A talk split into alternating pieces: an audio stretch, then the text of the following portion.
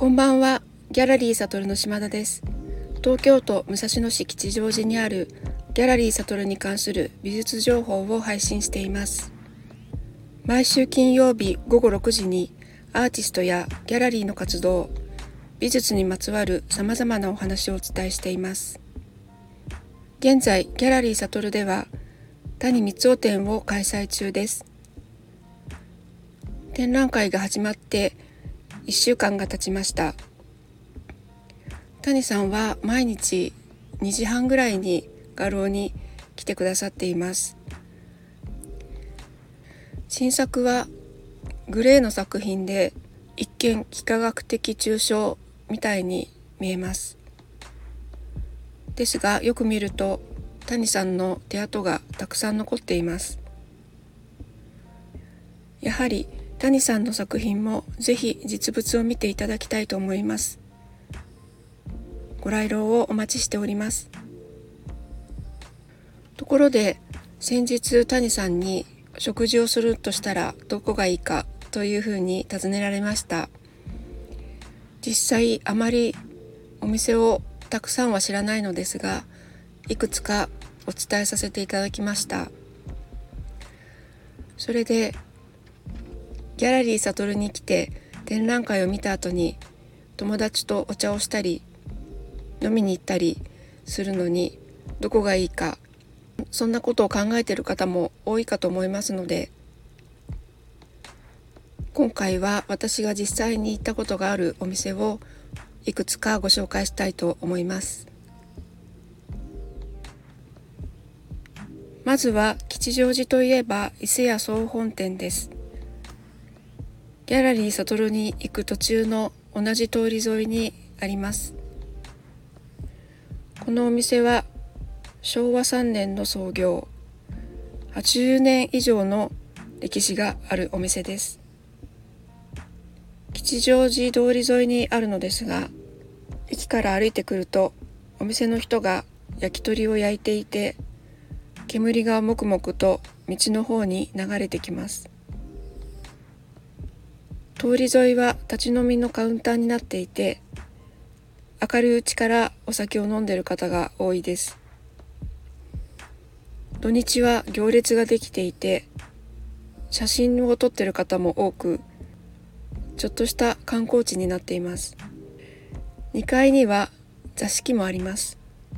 ここはギャラリーを始めたばかりの頃しょっちゅうアーティストの皆さんと飲みに行きました。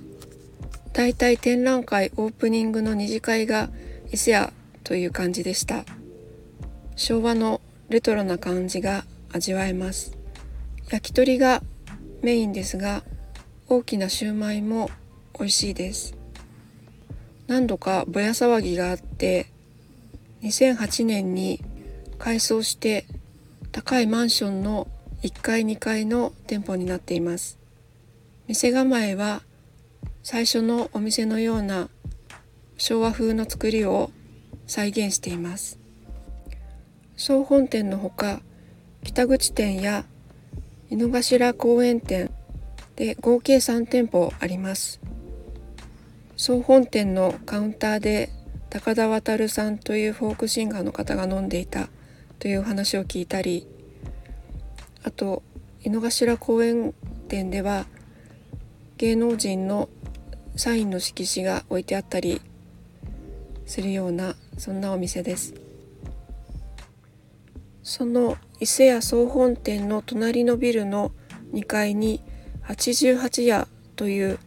カフェダイニングレストランがあります。こちらのお店のキャッチフレーズは体に優しいご飯とお飲み物というもので食材にこだわっているようです。メニューは和洋いろいろあってご飯のお米の種類が選べたりします。お酒もあの様々置いています。ここはペットが OK のレストランで私も愛犬と一緒に入ったことがあります。88夜の下1階にあるのがベトナムフレンチのデ・サリータというお店です。フォーやバッタイ、焼きそば、チャーハンなどがあります。お昼のランチ用にテイクアウトで焼きそばを食べたことがありますが、美味しかったです。お店の雰囲気もとってもいい感じでした。さらにギャラリーサトルに向かって歩いていくと、ギャラリーの隣の隣の建物にモンクスフーズという定食屋さんがあります。こちらも古くからやっていて、とても人気のあるお店です。公園の中にあるペパカフェフォレストというお店は、ギャラリーから歩いて約10分ぐらいにある公園の真ん中にあるこちらはタイ料理のお店になっています。犬が OK です。お店全体がテラスのような風通しのいい感じになっていてタイ料理をカジュアルに楽しめるような雰囲気があります。土日のお昼は開店前から並んでいて混んでいます。ここは私が飼っている犬がとても気に入っているお店で犬がとても入りたがるので仕方なく犬1匹と人間1人で入ってスミノフレモネードとかちょっといっぱい飲んで帰ったり夏だとココナッツアイスとかを食べて帰ったりそんなことをよくしました。最後にギャラリーの向かいにあるイーファンという台湾発祥のタピオカドリンクの専門店をご紹介します。このお店ができたのはいつだったかちょっと覚えてないのですがあのタピオカが流行っていた頃全然興味がなかったのですが今年の夏今年の夏とても暑かった時にちょっと入ってみようかなと思って買ってみたらもう飛び上がるほど美味しくって。それから何回か今年の夏はあの展示作業の時にみんなと飲んだりすごくお世話になったお店です。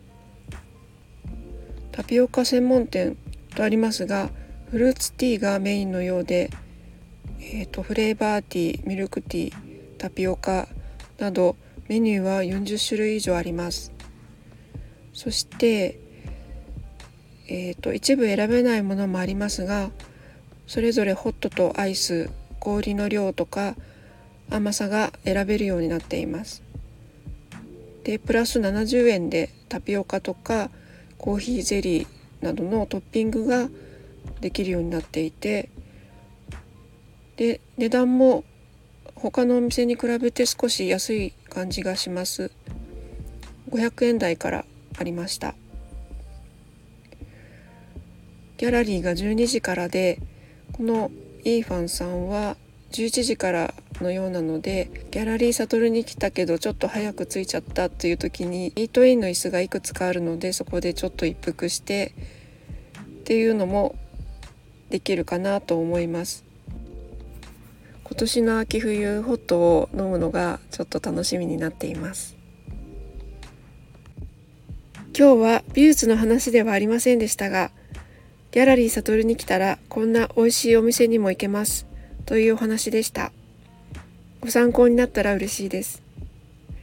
谷さんと重野さんの対談は来週収録しますので来週か再来週に配信いたします。それではまた来週、良い週末をお過ごしください。ありがとうございました。